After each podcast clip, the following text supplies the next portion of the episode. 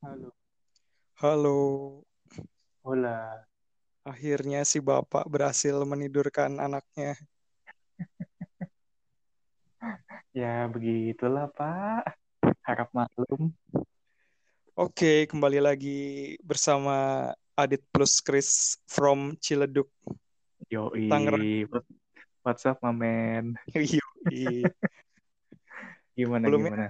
eh, ada janji nih, ada 12 detik di mana saya selaku host ingin mengucapkan selamat kepada para The Copites atas juaranya Liverpool Hmm, setelah 30 tahun ya. siap. Iya. Berarti nanti juara lagi tahun 2050 ya berarti ya. Ya, kurang lebih lah ya. Oke, oke, oke. Sip sudah Eh, 12 tapi ya tapi gimana? belum belum belum juara loh Liverpool sebenarnya loh. Emang iya? Emang bisa keselip Ya belum bukan masalah keselip. Siapa tahu tiganya dihentikan kayak jadi juara lagi dong. atas atas dasar? Iya, bisa aja kayak kemarin kan ada isu liga mau disuspend terus akhirnya mau dihentikan. Oke, Untung amin.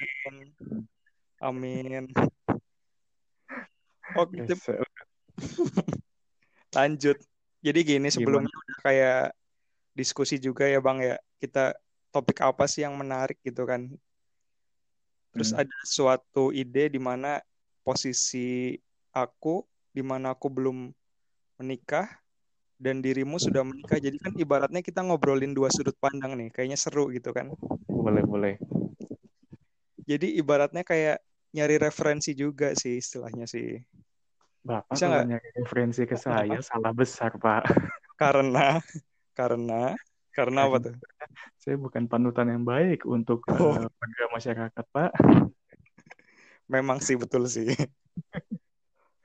Oke, jadi gimana gimana? gambaran gambaran secara umumnya nih kira-kira apa yang berbeda sebelum menikah sama setelah menikah? Apalagi udah punya dua anak ya sekarang ya. Yoi. Banyak yang berbeda atau sedikit yang berbeda? Banyak lah, pastinya dari A sampai Z bisa dibilang sedikit banyak ya berbeda lah ya.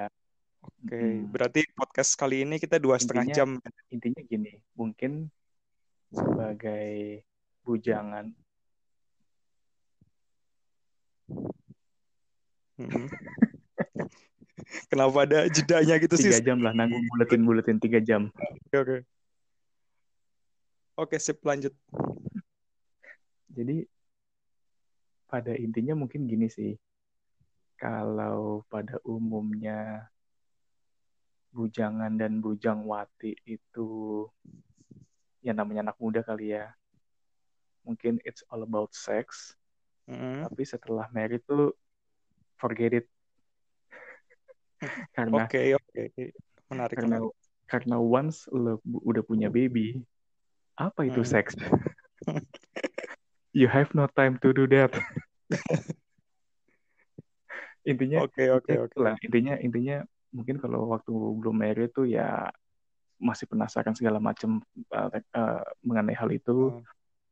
tapi setelah belum married ya itu bukan suatu hal yang gimana gimana lagi karena lebih banyak hal lain yang bakal lo harus urus gitu loh Mm-mm. kayak gitu Terus kayak misalnya hobi-hobi gitu tuh ada yang berubah nggak sih? Misalnya sebelum merit nih ada hobi, contohnya main game gitu bisa berapa jam dalam satu hari. Setelah merit ada batasan-batasannya gitu nggak sih? Hobi-hobi. kalau hobi ya balik lagi sih tergantung ke masing-masing orangnya ya kayak misalkan Mm-mm. dari dulu gue kan memang hobi main game gitu ya kemudian setelah married ya namanya ya boys will always be boys lah namanya Yes. hobi itu nggak bakal hilang gitu kan. Setelah gue tetap tetap apa tetap hobi main game. Tapi ya apa ya em, tahu batas waktu aja gitu loh. Tahu batas waktu dan tahu tanggung jawab aja. Apalagi kan udah punya anak udah punya baby ya nggak mungkin lah lu menyerahkan semuanya ke eh, pihak istri untuk mengurusnya gitu loh. Lu bisa tetap main main apa melakukan hobi lu itu kayak main game atau apa pun lah hobi lu, tapi ya tetap harus tahu batasan dan tahu waktu serta tahu batas hmm, budget. Kalau ngomongin duit sih kayaknya dari berbagai aspek ya, kayaknya ya. Dari hal kita kalau kalau apa yang besar. kadang kita tuh kalau kaum bapak-bapak yang mempunyai hobi itu eh, barang-barangnya itu sudah ada kode-kodenya sendiri. Contohnya, Kayak misalkan em, apa ya eh, ISO istri sudah oke. oke, wah ini kosakata baru bagi saya yang bujangan ya. Terus SNI sudah nanya Apa istri. Ya, seperti itulah. Jadi kadang itu itu emang eh, kayak singkatan-singkatan emang udah sering dipakai oleh bapak-bapak atau emang buat sendiri? enggak itu gue justru lihat di forum-forum ya apa sih forum-forum hobi apa pun lah ya misalkan yang sudah eh, pada berkeluarga mau beli barang mainan apa, hobi apa, pasti ya ada joke-nya kayak gitu-gitulah. SNI sama IS- ISO gitulah.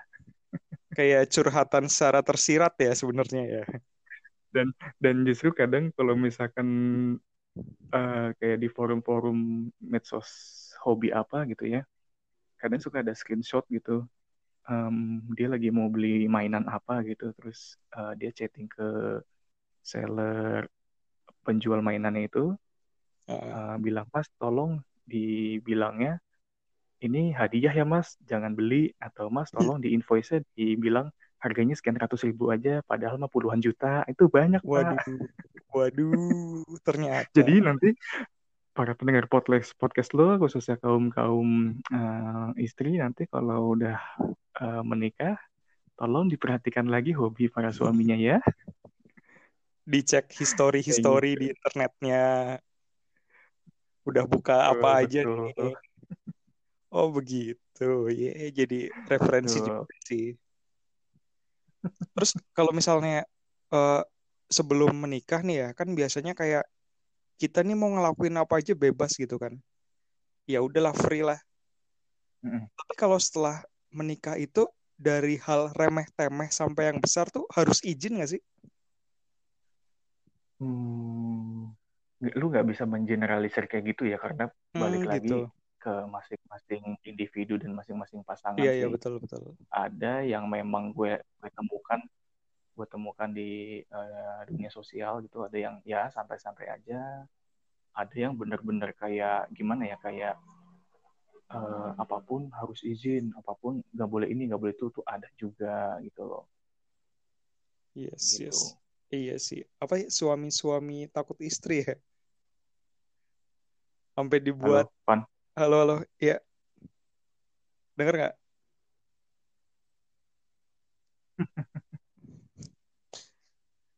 Eh, BTW bisa di ini nggak sih? sorry sorry Ah, kayaknya suara kita pending banget suara kita pending banget gak sih betul. Sepertinya seperti itu. hmm, tapi Sekarang, di gue sih lu nggak nggak terlalu sih oh gitu. Ini Kayaknya kayak udah udah mulai lancar nih Iya, betul betul. Hmm, Ah, jadi lanjut lupa mau nanya apa dah. apa suami-suami takut istri Ah, ah. Terus jadi ngeblank gini kan gara-gara IndiHome eh nyebut merek lagi. Terus eh, bisa diceritain nggak sih lu dulu pakai ah itu pakai apa? provider itu Iya, IndiHome udah bilang aja IndiHome gitu ah, susah amat. Pending lagi nggak? Lu better mending pakai paket data deh.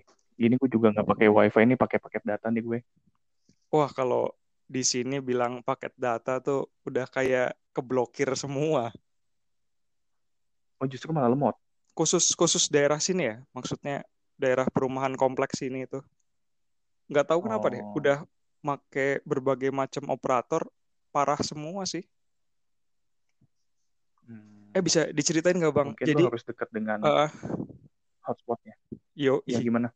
bisa diceritain nggak kayak misalnya titik di mana ah kayaknya udah saatnya aku nikah nih. Itu berdasarkan apa aja sih pertimbangannya?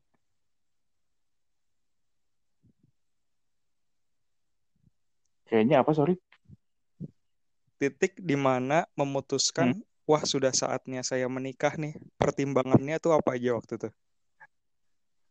Hmm, Atau sudah terlalu terlalu lama bersamanya? kalau lu nanya gue pribadi, eh, jawabannya kedua. Mungkin sudah terlalu lama sih ya. Terus ya udah nggak ada yang mau dicari warawiri lagi gitu loh. Gitu sih. Hmm, dulu pacaran berapa lama ya? Hmm, berapa ya? Dari dari Lumayan sih, lumayan dari lama sih. SMP, eh dari SMA, Dari mau lulus SMP sih. dari Dari mau lulus SMP. SMP gila, gila, gila. Itu Cuma ya itu Ah. ya biasalah anak muda ada putus nyambung putus nyambung gitu lah. iya paham, saya paham. Saya anak muda, saya paham. Dulu struggle-nya apa aja tuh kalau selama itu? Gimana sorry Pan? Dulu jatuh bangunnya dalam hal apa aja biasanya tuh? Wah ini jadi sesi curhat ya. Itu bangun gimana maksudnya? Jatuh bangun bertahun-tahun pacaran sampai akhirnya menikah. Struggle-nya apa aja sih biasanya yang bikin kayak eh, berbeda Ya pendapat? macam-macam sih. Yang paling sering deh.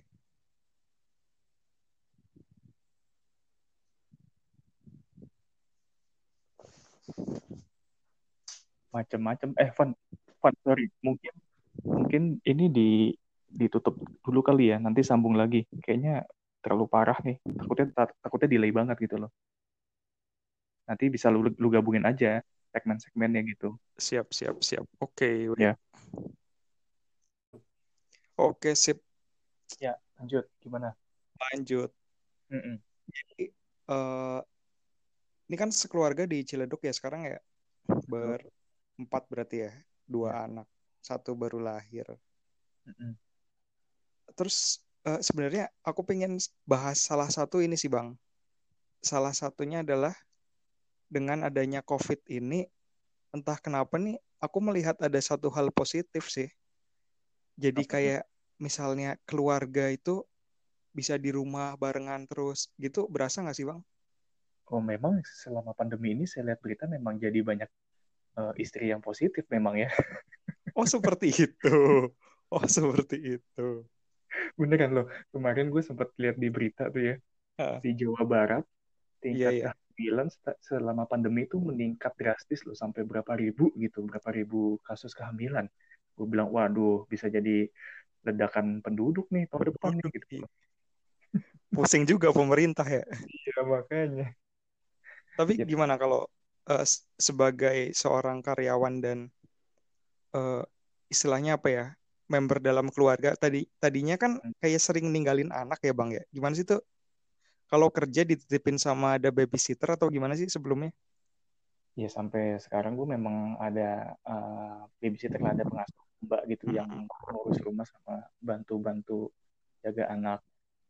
Kemudian awal-awal pandemi itu bulan-bulan Maret, bulan April memang gua dan istri eh, masih apa WFA ya, work from home gitu. Mm-mm. Terus mulai akhir bulan kemarin istri udah mulai masuk eh, rutin ke kantor, tapi gue masih WFA. Hmm, iya iya. Ya namanya WFA ya benar-benar kerja juga gitu loh di rumah. Justru kadang malah waktu kerjanya itu kayak nggak ada kayak nggak ada batasnya gitu. loh. Kalau di kantor kan biasanya eh, 8 ke 5 kan Iya. kerjanya. Ini tuh kadang em, jam 5, jam 6, kadang malah jam 7 malam tuh masih ngurusin kerjaan di rumah gitu loh. Jadi sebenarnya ya bisa dibilang lebih dekat dengan anak ya kadang-kadang, tapi kalau lagi Hmm, padat banget gitu. justru malah nggak nggak bisa handle anak sama sekali di rumah karena sibuk juga gitu loh. Gitu sih. Hmm. Soalnya dari sudut pandangku, ya yang kayak aku bilang tadi, dengan adanya COVID ini, WFH gitu, eh, punya banyak waktu dengan anak. Tapi pada kenyataannya sebenarnya tidak seperti itu juga ya. Enggak juga sih karena memang WFA ya perusahaan kan tetap jalan, tetap beroperasi. Iya. Yang ngebedain ya karyawan aja yang kerjanya di rumah bukan di kantor ya kita karyawan di rumah ya kerja juga bener-bener uh, email tuh nggak ada nggak ada nggak ada berhentinya gitu loh. Kayak gitu yeah. sih. Mm tapi kalau secara misalnya pekerjaan nih lebih milih WFH atau berangkat ke kantor? Hmm. dengan dengan plus minusnya yang tadi dibilangin ya?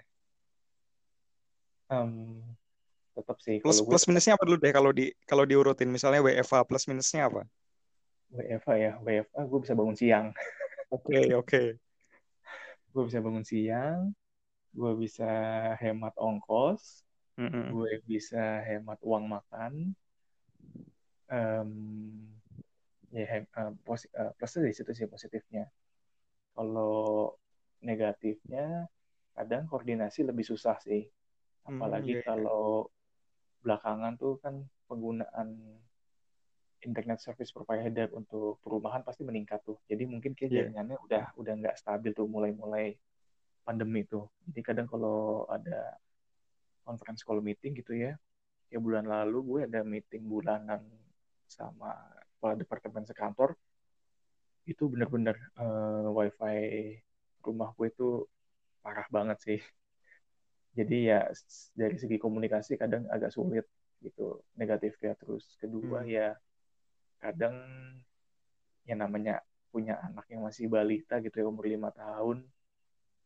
suka bukan gangguin ya kadang timing dia untuk ngajak main itu suka nggak pas aja gitu loh. Oke okay, oke. Kayak gitu sih. Gitu. Itu kalau di rumah ya. Sekarang kalau yang misalnya ke kantor nih, kalau di kantor ya jelas komunikasi lebih gampang lah sesama uh, teman di kantor gitu ya sama atasan sama departemen lain juga. Kemudian ya lebih ke situ aja sih positifnya untuk komunikasi dan urusan kerjaan lebih cepat aja gitu loh. Negatifnya ya gue harus bangun pagi. Dan itulah hal berat dan, bagi cowok-cowok ya kayaknya dan harus ketemu macet-macetan Jakarta tuh hmm. banget memang sih. Itu sih oh berarti sebagai orang sana itu sebenarnya masih merasa macet itu adalah hal yang menyebalkan ya? Ya mungkin kalau lu merasa macet itu tidak menyebalkan mungkin lu um, apa ya antara lo sudah hilang akal sehatnya atau lo lo tidak punya kesibukan sama sekali gitu. Mungkin itu ya pilihannya. Soalnya karena aku dari Purwokerto itu mungkin macet itu hampir nggak ada ya ketika pergi ke Jakarta ke Tangerang tuh wah kayaknya nggak pingin deh tinggal di sini tapi hmm. aku kayak punya sudut pandang orang-orang sana udah terbiasa kali ya jadi kayak merasa ah udahlah udah nggak nyebelin karena ini emang udah normal bagi saya gitu loh. Tapi sebenarnya hmm. menyebalkan juga ya masih ya. Ya menyebal gini loh, mungkin menyebalkan tapi karena sudah terbiasa jadi ya nerimo aja gitu, yeah, iya. terima yeah. aja. Responnya tidak separah aku yang orang Purwokerto ini mungkin gitu ya. Iya, benar-benar. Tapi justru kadang kalau kebetulan di tempat gue, di, di perusahaan gue itu kan um, jam absen masuk itu tidak terlalu ketat gitu ya. Iya. Jadi kadang tuh gue milih waktunya tuh justru berangkat yang nggak barengan dengan orang-orang rombongan dari kota kota-kota satelit ke Jakarta berangkat mm -hmm. gitu loh. Gue mungkin berangkatnya agak siangan supaya um, lewat dari gelombang orang-orang berangkat dulu gitu sih. Hmm, gitu. Itu tips ya bagi pendengar podcast daerah sana lah ya. Tapi ya kalau misalkan perusahaannya itu jam absennya ketat ya mau nggak mau lo harus berangkat dari lo lebih pagi hmm. untuk dari macet atau ya lo uh, waktu timingnya tuh bersama dengan gerombolan orang berangkat semua gitu sih. Oke, dan dan keduanya tidak ada yang mengenakan sepertinya ya. Betul sekali. eh, tapi pengen nanya gini bang, jadi uh, yang aku tahu nih ya, misalnya seorang ibu itu kan ibaratnya uh, bang bangun lebih pagi dan tidur lebih malam. Ini sudut pandangnya aku ya. Mm-hmm. Gitu nggak sih sebenarnya? Atau sama-sama sebenarnya? Suami juga bangun sama kayak istri dan tidur juga sama malamnya sama istri. Hmm, sebenarnya sebenarnya by nature Hmm. cara alaminya itu memang istri itu seorang ibu itu benar-benar harus standby sih apalagi yang masih punya baby gitu ya Iya. dalam arti yang punya baby kan ya kalau tengah malam bangun pasti harus bangun atau babynya belum tidur ya lo harus standby sampai babynya tidur. Terus kalau pagi ya pasti lo harus bangun lebih pagi buat nyiapin macam-macam lah. Nyiapin sarapan nyiapin anak sekolah segala macam.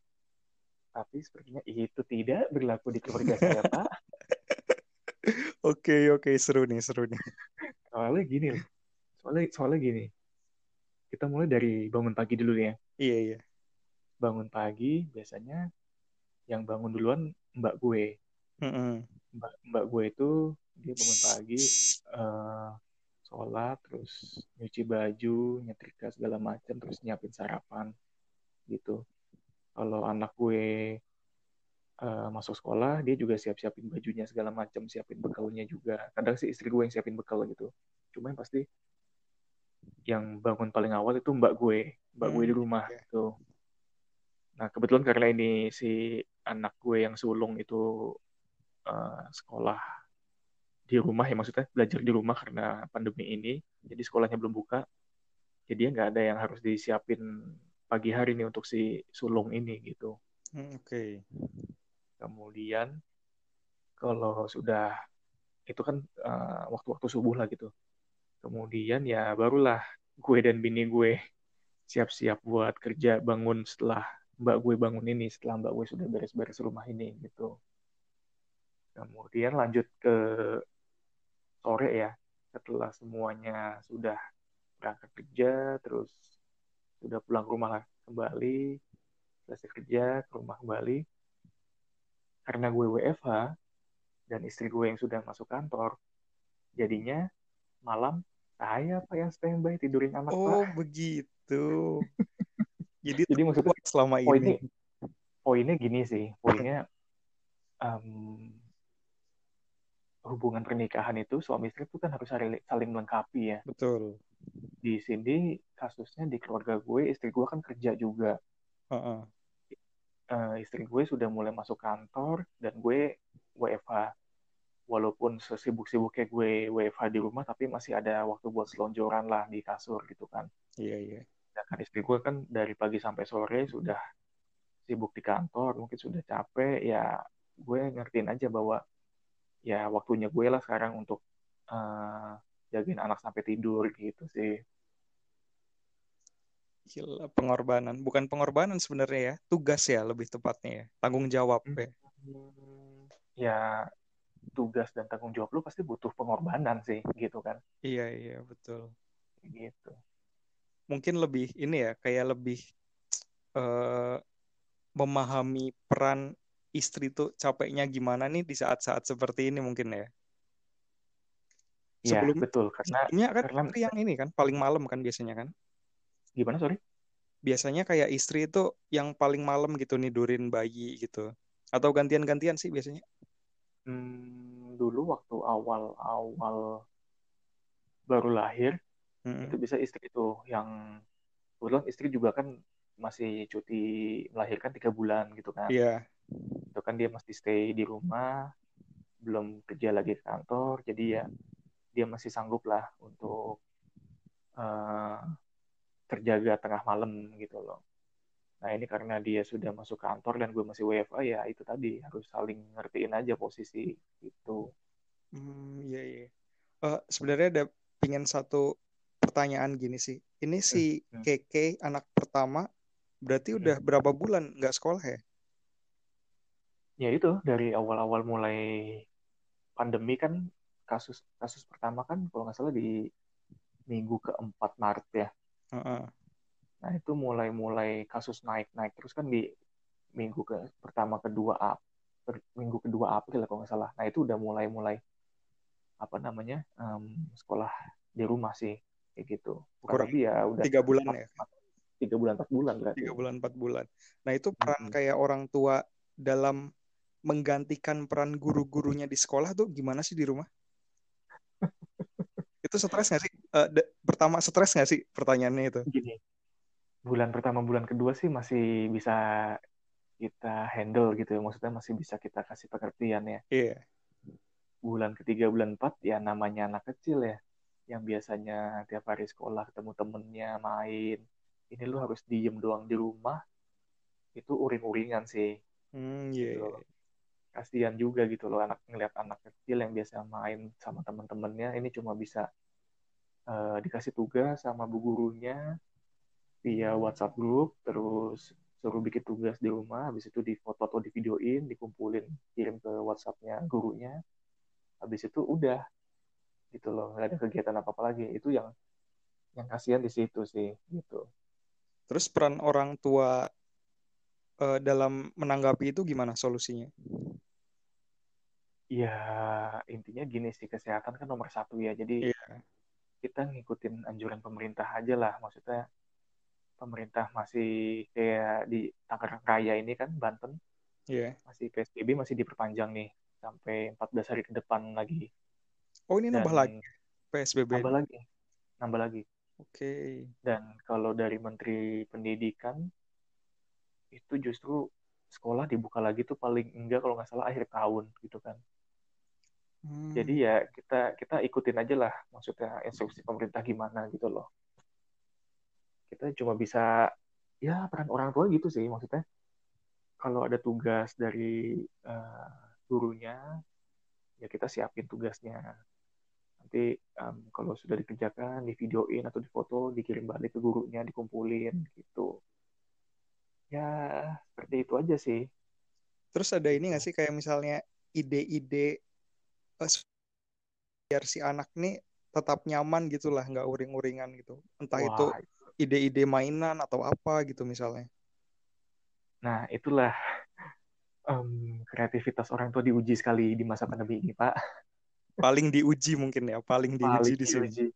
Karena tuh kayak istri gue aja tuh udah segala macam cara deh yang dari mulai misalkan ya anak sudah mulai ngeluh mah bosen gitu kan akhirnya ya orang tua nih kayak istri gue udah mulai apa ya kayak bikinin gambar terus dipotong-potong atau um, dia bikin dari dus kardus bekas dibikin hmm. kayak semacam istana atau rumah boneka kayak gitu gitulah gue bahkan sampai kemarin terakhir gue itu gue punya printer yang udah mungkin 10 tahun lebih itu nggak pernah dipakai ditaruh di gudang.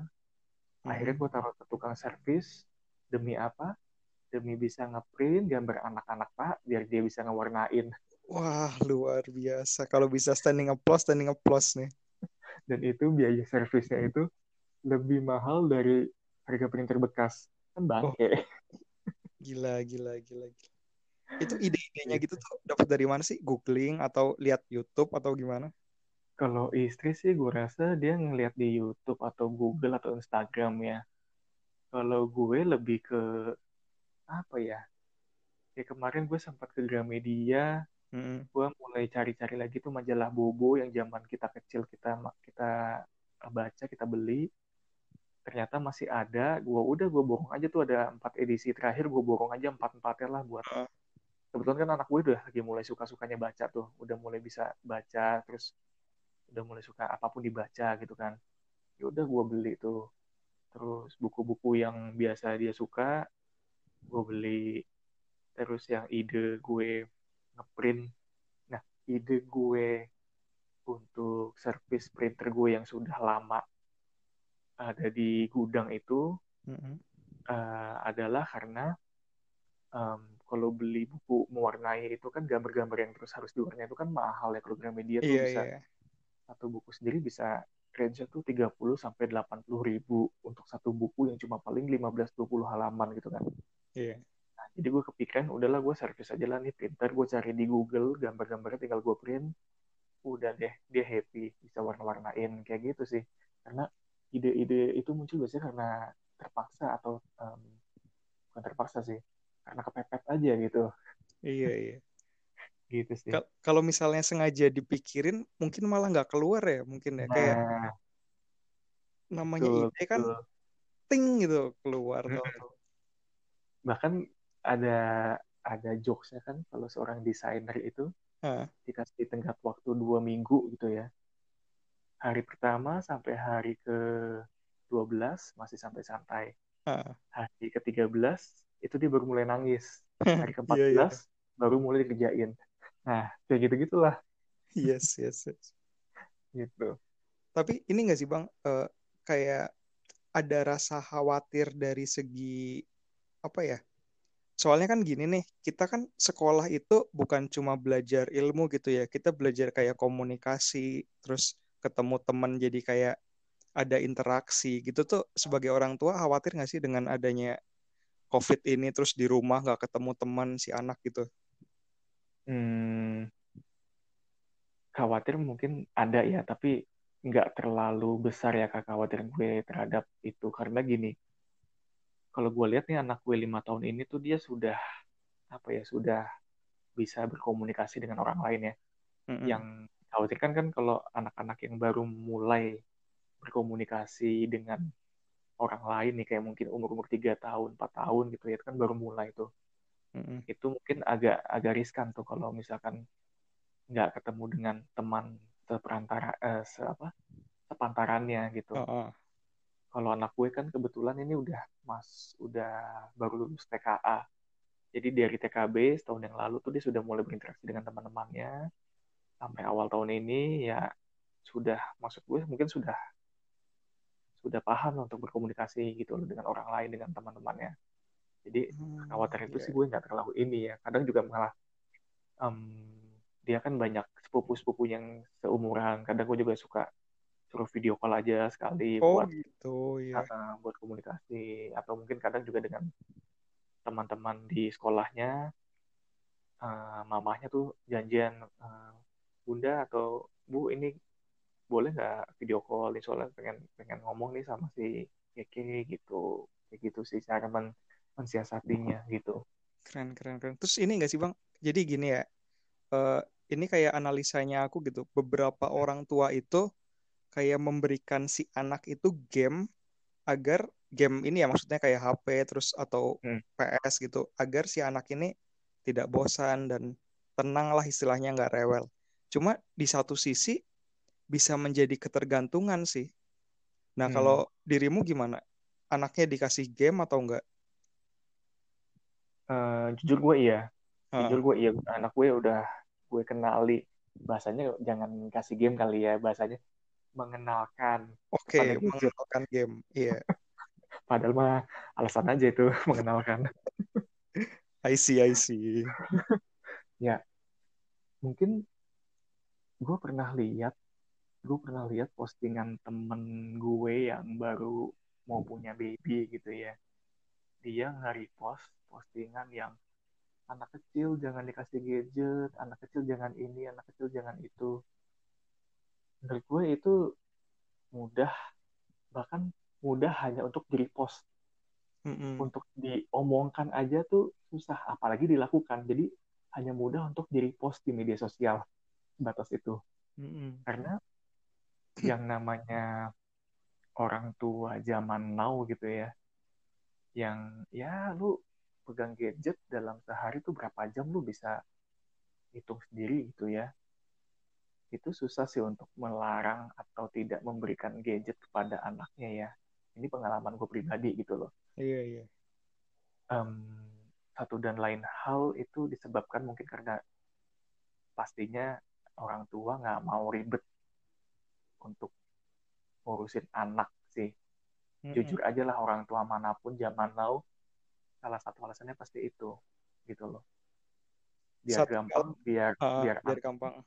Biar, biar gampang biar anteng kasih aja lah gadget gitu kan Iya, betul, betul. Biar nggak ya istilahnya. iya cuma kalau gue tetap apa ya bisa mungkin gue batasin sih nggak yang dari pagi sampai malam atau sampai sore gue kasih HP terus gitu enggak sih tetap gue batasin sih gitu loh jadi mungkin nggak terlalu ketat batasnya tapi tetap ada gue jeda Mm-mm. untuk misalkan setengah jam gue kasih habis itu eh, gue ambil lagi gadgetnya gue suruh dia ya apa kayak gambar atau nonton TV aja lah atau gimana gitu loh.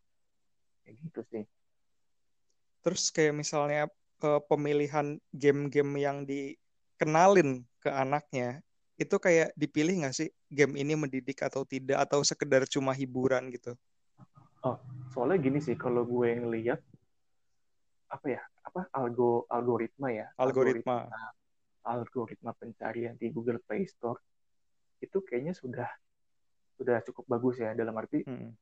uh, game-game yang biasa dia install yang dia install bisa sih game-game mengenai mewarnai atau game-game yang anak kecil gitu. Nanti algoritmanya tuh ya seputar itu itu aja sih kalau buat hmm, gua yeah, gua perhatiin yeah. sih. Gitu.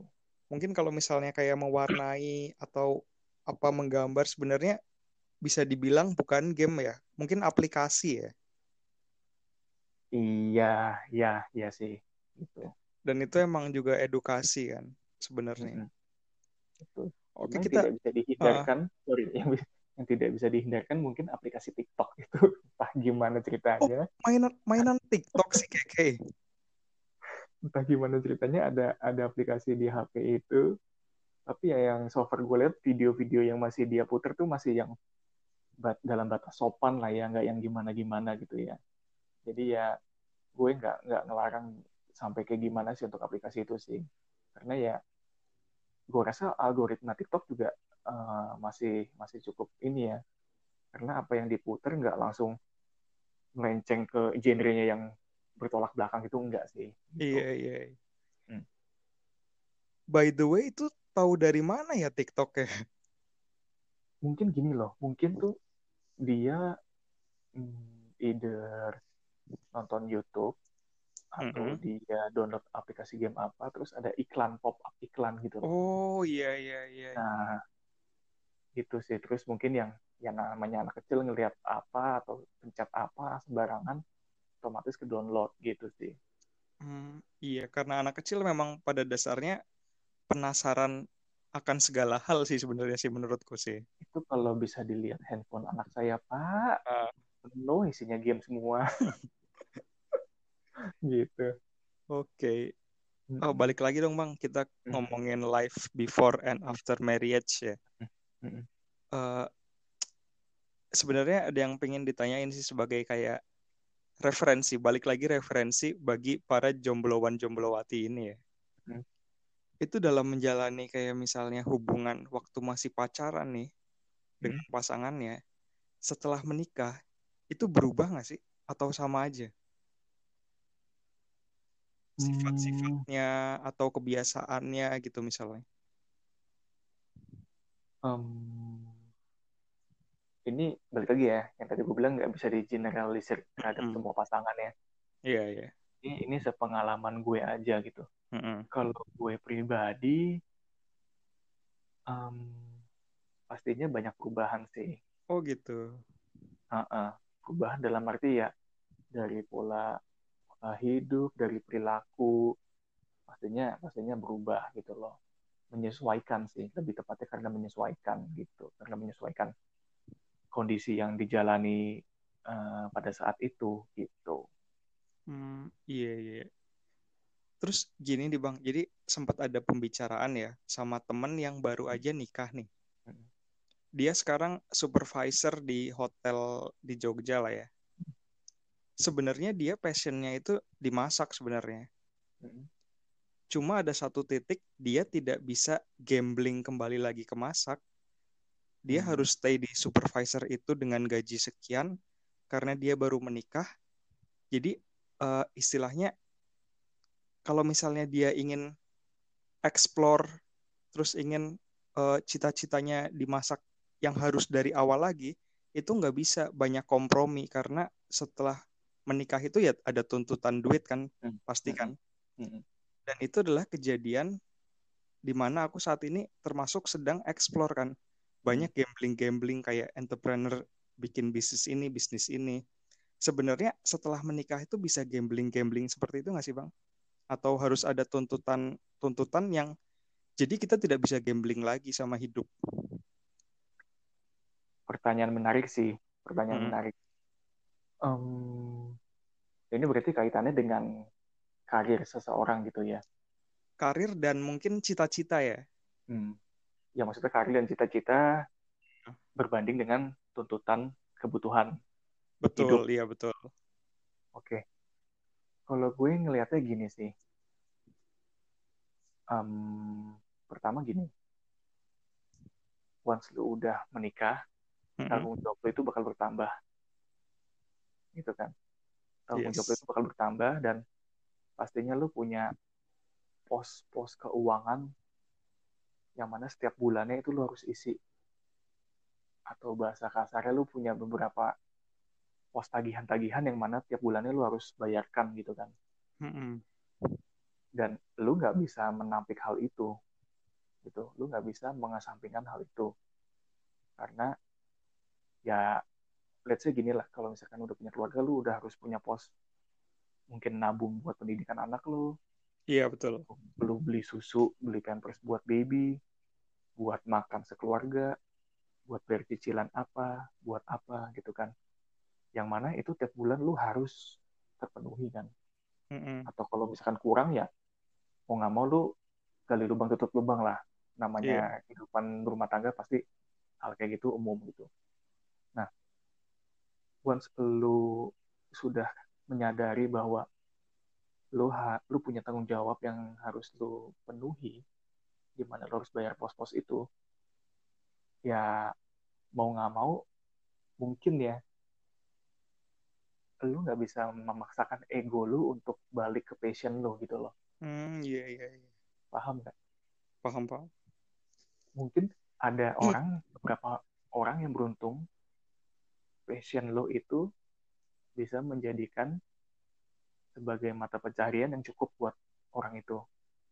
Mm -hmm. Tapi beberapa orang lainnya kan tidak seberuntung itu. Iya betul. Ya kan? Tidak seberuntung itu di mana passion lo nggak menjanjikan atau lu kalau mau balik lagi ke passion lu harus downgrade di salary lu mm-hmm. sedangkan kebutuhan lu itu tiap bulan tiap tahun itu bakal nambah terus gitu loh dalam dalam um, rumah tangga gitu loh. Jadi ya ya itulah salah satu salah satu tips untuk berumah tangga adalah gimana caranya lo bisa menahan ego pribadi. yeah. apa pun egonya itu. Nggak mengenai nggak hanya mengenai passion uh, pekerjaan ya apa pun egonya sih gitu berarti memang seandainya kita ingin explore segala hal yang dikorbankan kita sacrifice-nya adalah kita menunda waktu untuk menikah ya tapi iya nggak sih seandainya hmm. soalnya gini banyak teman-teman juga bahkan ya di atas umur 30 dia hmm. belum menikah karena pingin explore jadi dia pergi ke negara mana negara mana gitu aku nanya nih belum pingin menikah atau gimana kalau aku menikah kayaknya aku nggak bisa keluar keluar kayak gini deh mereka hmm. bilang begitu ya. cita-cita cita-citanya masih banyak gitu mungkin setelah hmm. menikah akan stay di Indonesia menjalani hidup dan mungkin mungkin nih akan bekerja yaitu 9 to 5 itu hmm. Dengan gaji tetap per bulannya. Karena gini sih, um, menikah itu kan pilihan hidup ya. Betul. Menurut gue, um, kontrol kendali terhadap lo mau merit atau enggak tetap ada di masing-masing individunya. Betul. Oke lah, misalkan lo udah dipertemukan jodoh lo sama Tuhan tapi kan komitmen untuk melanjut ke jenjang pernikahan itu kan balik lagi ke masing-masing individunya kan. Mm-hmm. ada yang misalkan udah um, ini kasusnya banyak sih. Kayak misalkan temen lo itu yang gue mau explore gue mau jalan-jalan ke luar negeri dulu gue mau berkarir di luar negeri segala macam itu pilihan dia gitu loh. Ada lagi yang misalkan sudah pacaran lama um, umur sudah cukup mungkin umur sudah senja malah hmm. udah pacaran lama udah pacaran lama karir sudah dibilang cukup tapi mereka memutuskan ah nanti dulu deh masih mau ngejar uh, karir atau masih mau beli ini dulu masih pengen punya itu dulu itu balik lagi pilihan gitu kan ada hmm. yang kayak gue yang kayak gue tipenya yang um, gue sama istri gue memutuskan untuk menikah di saat ya karir baru setahun dua tahun masih belum punya apa-apa. Tapi ya kita komitmen jalanin yuk. Kita sama-sama. Ya ada banyak sih yang kayak gue juga banyak gitu loh. Dan kalau gue ngeliat dari sudut pandang yang gue jalanin hmm. itu nikmatnya luar biasa sih.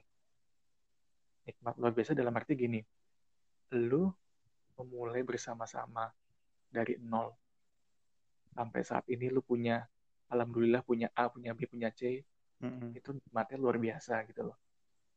Jadi ya balik lagi kan pilihan masing-masing orang. Cuma kalau gue suka nyaranin ke orang tuh kayak ke sepupu sepupu gue teman-teman gue ya gak usah lama-lama gak usah nunggu apa-apa.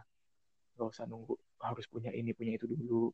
Justru menjalani bersama dari nol tuh lebih nikmat saat lo punya bersama nantinya gitu loh. Iya, gitu keren-keren. Sampai ada ini ya, sampai di rumah situ ada Nmax buat cowok dan buat cewek ya. Itulah yang gak usah dibahas Pak, detailnya Pak. Malu saya Pak. Eh tapi BTW dua-duanya dijual ya? Uh, tinggal yang Lexi, ya sama Lexi. Uh, karena apa tuh dijual? BU soalnya, atau iya, tidak dibutuhkan? Soalnya itu itu ada kisahnya tersendiri sih. Oh, gitu. gue mau gue mau sharing tapi malu cuma ini jadi pembelajaran juga mungkin buat orang-orang iya, yang denger loh. Bagus sih, bagus. Hmm. Jadi jadi mungkin tahun lalu lah. Awal-awal tahun lalu itu di saat gue dan istri bahkan tidak kepikiran punya baby lagi. Mm -hmm.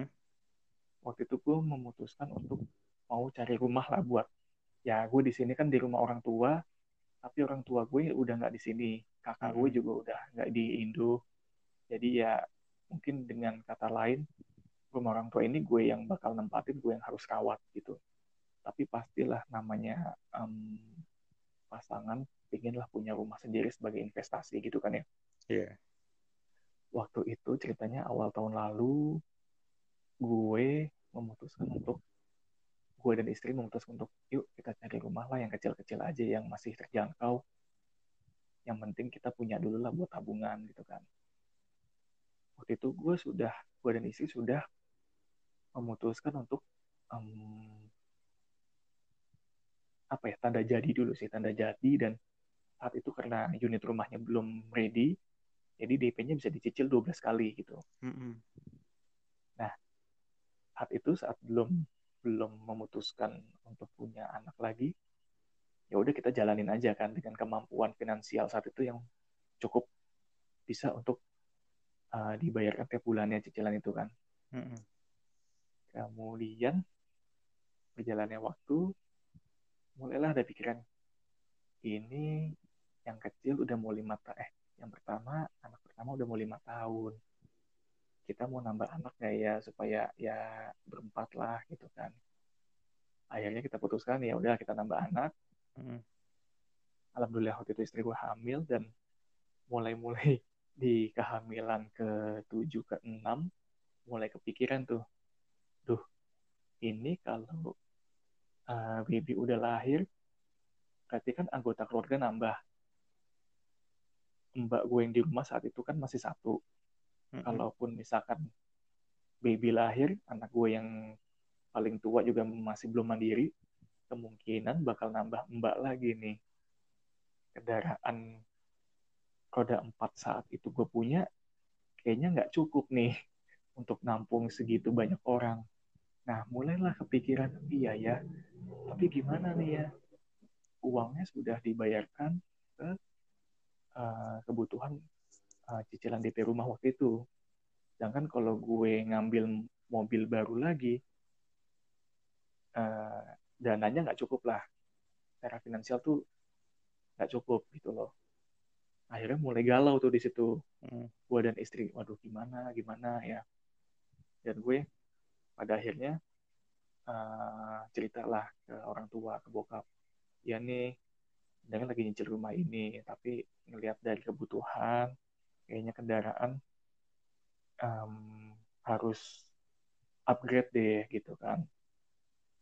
Ya waktu itu juga diskusi sama orang tua. Ya orang tua sebenarnya juga ya alangkah lebih baiknya memang punya tabungan um, rumah atau tanah gitu kan. Cuma melihat dari kondisi ya toh juga nih rumah orang tua nggak ada yang nempatin ya sementara kan masih bisa tinggal di sini dulu gitu kan. Hmm. dan akhirnya ya uang yang sudah kita bayarkan kurang lebih empat bulan cicilan kita alihkan untuk uh, bayar cicilan upgrade mobil. Hmm. dan cicilan yang empat bulan bayar rumah itu hangus pak. Bangke kan? Ya Tuhan ya Tuhan. Jadi jadi gini um, pesan yang mau gue sampaikan adalah um, perhitungan itu harus matang banget sih. Buat hmm. lo menjalankan rumah tangga dari sisi apa pun. Ya di sini gue ngambil contoh ya dari perhitungan dari sisi finansial gitu ya. Jadi itu perhitungan tuh lo harus benar-benar matang sih. Gitu loh. Mungkin ini kesalahan bukan ya bisa dibilang kesalahan mungkin kesalahan juga tapi kalau lu tidak melakukan kesalahan lu tidak belajar kan? Iya betul betul betul. Nah mungkin pembelajarannya adalah ya udah mungkin next time gue kalau mau um, invest atau apa perhitungannya harus lebih lebih matang lagi sih gitu. Terus tadi beli itu Nmax 2 dua-duaan tuh biar apa oh, tuh? yang yang Nmax akhirnya um, waktu itu kita jual buat nambahin nambahin DP ini, DP gue upgrade mobil gitu. Oh iya iya. iya. Hmm, jadi mobil yang lama dijual terus supaya gedein DP-nya ya udahlah yang Nmax dijual aja buat buat nambahin toh juga. Karena gini loh, gue pribadi khawatir sih kalau istri gue tuh bawa kendaraan roda dua untuk um, ke kantornya gitu loh. Mm-hmm. Karena ya mungkin namanya suami ngeliat istri bawa motor, apalagi di jalan raya dan belakangan ini juga kan sejak pandemi begal mulai mulai marak lagi gitu ya. Ya gue khawatir aja gitu makanya udah lah tuh juga lu pakai motor juga nggak sesering gue untuk mobilitas gitu kan mm -mm. gitu oke berarti yang uh, make motor cuma dirimu ya bang mbak Debi pakai mobil berarti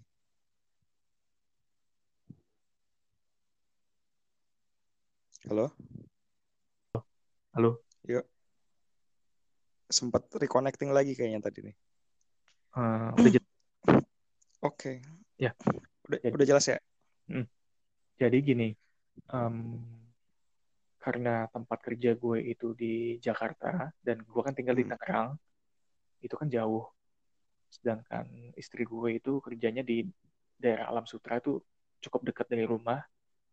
Jadi ya gue yang pakai motor untuk mensiasati, mensiasati, mensiasati macet.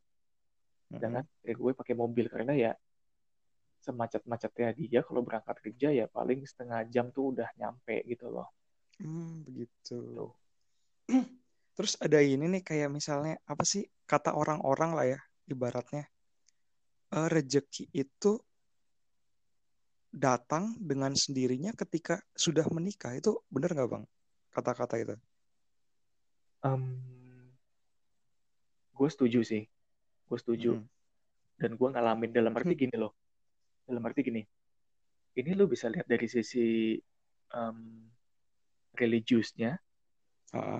dan bisa lo lihat dari sisi logisnya ya mm karena gini kita bahas dari sisi religiusnya mungkin namanya menikah itu kan kalau dalam agama kita Islam kan ibadah iya yeah.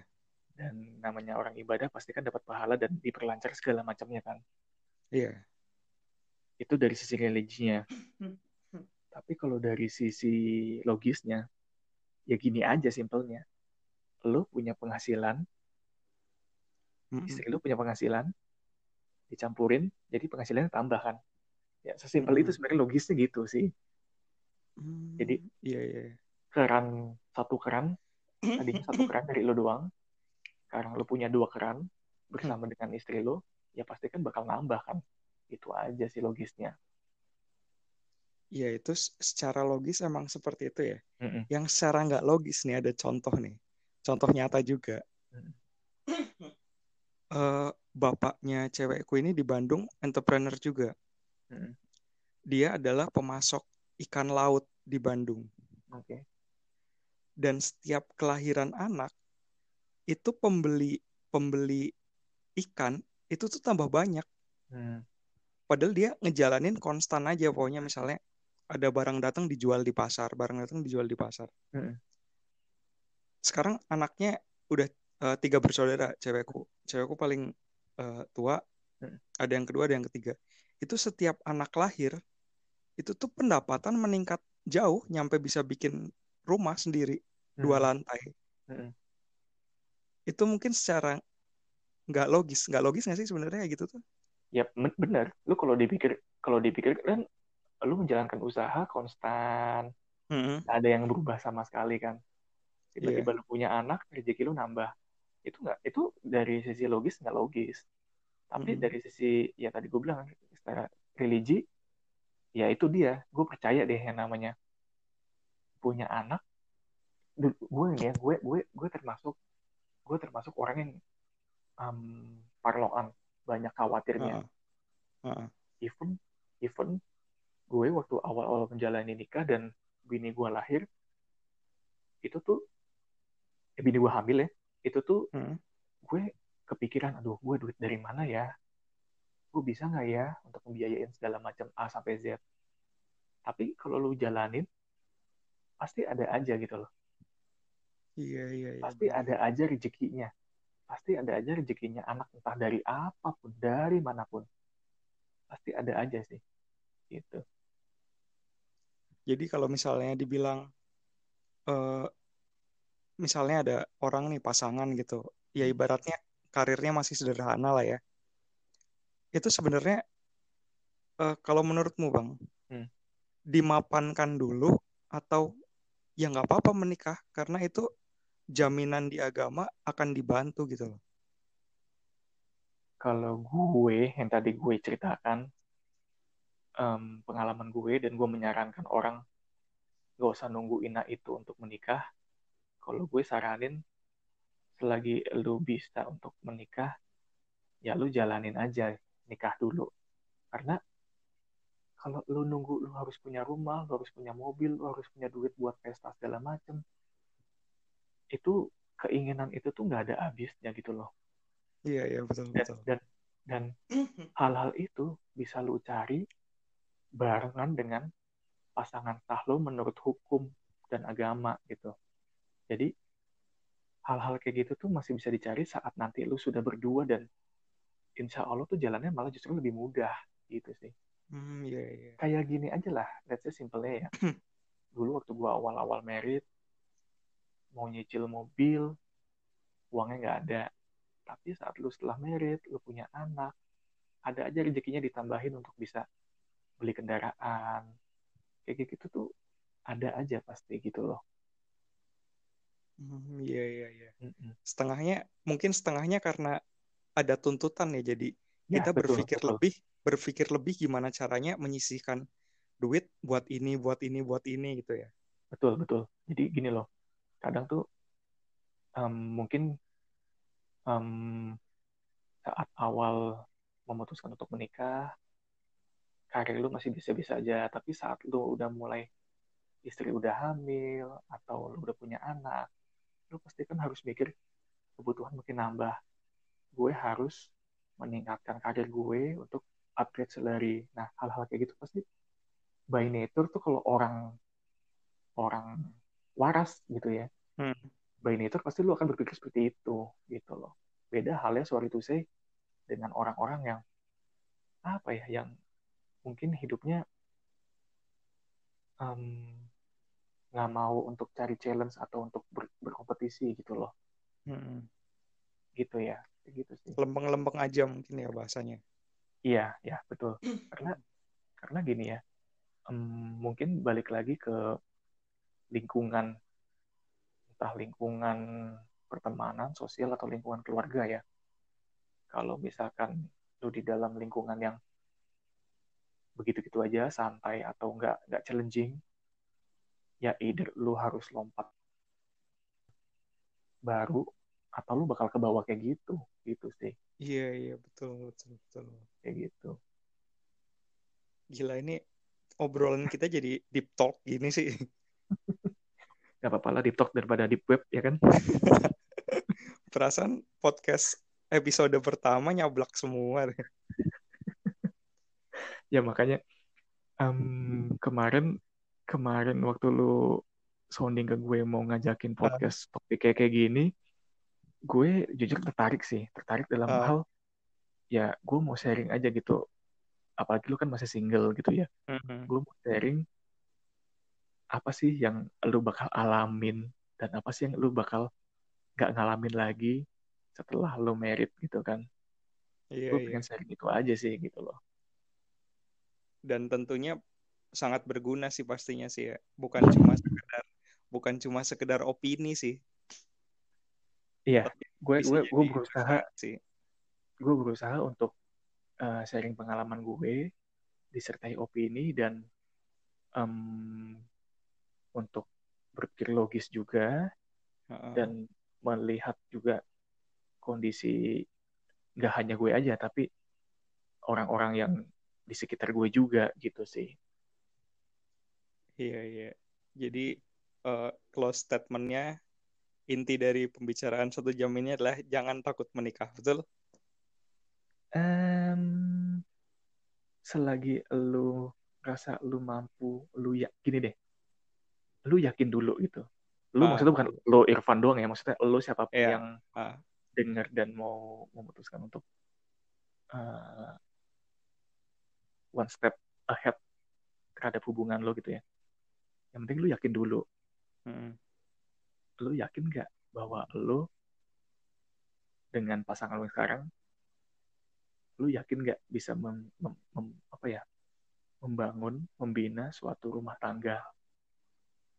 Karena kalau lu masih belum yakin terhadap pasangan lu maksud gue gini ya lu ya belum yakin dalam hal ini yang cocok atau bukan? Ini yang Mm-mm. ini jodoh gue atau bukan? Kalau lu belum yakin hal itu ya mungkin better jangan jangan lu paksakan. Mm, karena nanti ya ada dua kemungkinan sih. Lu bakal mengenal dan cinta lebih jauh terhadap pasangan lu setelah menikah atau malah ya amit-amit pahit-pahitnya lu menikah terus divorce karena lu bukan mengenal pasangan lu yang lu harapkan gitu. Makanya tadi gue bilang lu yakin dulu aja terhadap pasangan lu. Once lu yakin baru deh lu mulai bisa em, berhitung secara logis ya terhadap kebutuhan-kebutuhan di depan gitu.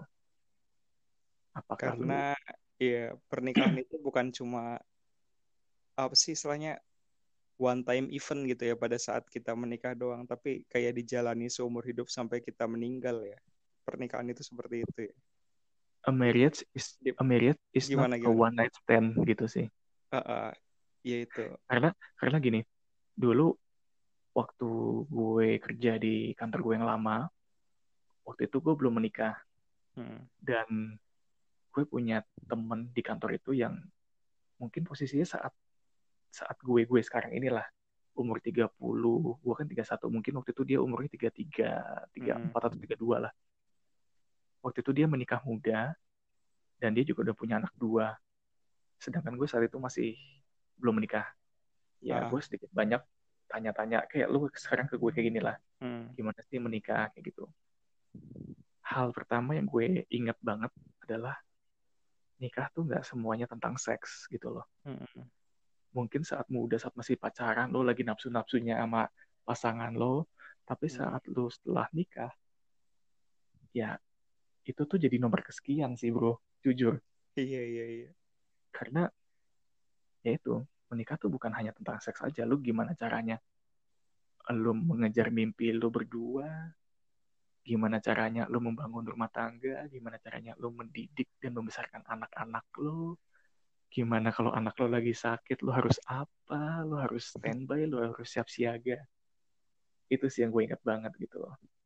Jadi yang pertama tadi lu harus yakin. Yang kedua lu baru bisa um, mulai berhitung-hitung dari dari berbagai macam hal ya. Dari mulai finansial dari mulai apa pun lah gitu sih. Kalau dirasa hal kedua itu sudah lu uh, yakini lu berdua sanggup ya better sih lu um, usah nunda-nunda lagi gitu. Karena yang tadi gue bilang apa pun yang lu cari material lu bisa cari berdua gitu sih Iya, jangan menunda-nunda. Kayak misalnya ibaratnya kayak resepsi mewah itu kan kayak keinginan ya sebenarnya bukan kebutuhan ya. Uh, itu lebih ketuntutan orang tua biasanya, Pak. iya, iya, itu sering dengar cerita-cerita seperti itu. Terakhir Karena... tahun tahun lalu ada cerita teman hmm. menikah nih teman SMA dua-duanya aku juga kenal cowok ceweknya jadi yang diundang ada 900 orang di satu gedung uh, dan itu dan bentar bentar bentar sorry itu gedungnya Istora Senayan atau GBK sekalian tuh pak ya sekitar itulah hmm. dan menariknya jadi si tamu-tamunya itu yang kenal sama pasangannya ini yang cowok ceweknya itu itu cuma 200 pak 700-nya adalah undangan dari orang tua. Pasti sih. Pasti sih.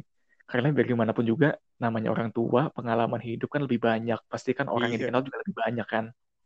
Iya. Cuma ya balik lagi sih ke, ke kemampuan masing-masing keluarganya. Kalau memang mereka mampu ya monggo gitu. Tapi kalau iya, betul. emang nggak nggak mampu ya menurut gue nggak usah terlalu dipaksakan gimana gimana sih. Karena ini nih salah satu budaya penghambat orang mau beribadah adalah adalah resepsi pernikahan sih. Oke. Okay. Karena, karena kayak kakak gue itu kan hmm. nikah di sana. Itu paling dia nikah cuma di hadapan pemuka agama dan nggak bahkan nggak di, di hadapan pemuka agama sih. Di hadapan mungkin di sini um, catatan sipil kali ya. Hmm, yeah, yeah. Hanya di hadapan itu dan hanya mengundang sebatas keluarga dan teman dekat. That's all itu mungkin kalau dihitung-hitung 50 paling banyak kali Pak orang yang diundang gitu loh. Beda banget yeah. kan namanya ini gitu sih. Kayak mungkin lebih intimate gitu ya, private resepsinya gitu lah. Iya. Sekarang kan betul. kan sekarang party aja makan makanan prasmanan. dan dan yang mungkin pasangan-pasangan yang terben yang mau menikah dan terbentur biaya resepsi inilah saatnya Pak. Pandemi ini adalah saat yang tepat bagi Anda-Anda semua yang mau melangsungkan pernikahan. Iya, iya, iya. Yang saat yang tepat, Pak. Ini adalah salah satu rezeki dari Allah. Betul. Jadi kalau misalkan eh, orang-orang mau menikah terus terhambat dengan orang tua punya resepsi yang mewah, sekarang saat yang paling tepat, iya, Pak. Iya. Betul, betul, betul. Oke, itu adalah gitu. uh, konklusi terbaik dari satu jam pembicaraan kita. Oke, mungkin gitu dulu aja sih. Ini udah terlalu malam juga. Kasihan yang di sana udah nidurin anak sampai malam. Uh, ini ngantuk saya sampai hilang, Pak. okay. Udah nidurin anak, terus ngobrolin seru gini jadi ngantuknya hilang, Pak. Oh, gitu. Mungkin next kita uh, yang santai tapi agak berbobot kali ya. Ini deep talk Boleh. banget okay. sih kayaknya sih. Jadi kayak jati diri kita berdua nih nggak keluar sebenarnya di sini.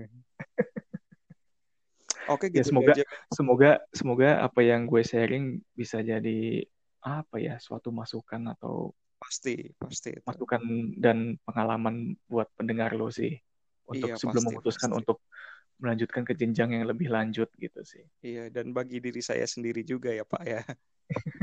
Semangat Pak. siap, siap, siap. Oke, thank iya, you iya. gitu dulu aja. Stay okay. safe di sana. Keluarga semoga sehat semua. Amin, sama-sama. See you, bye. Oke, okay, bye.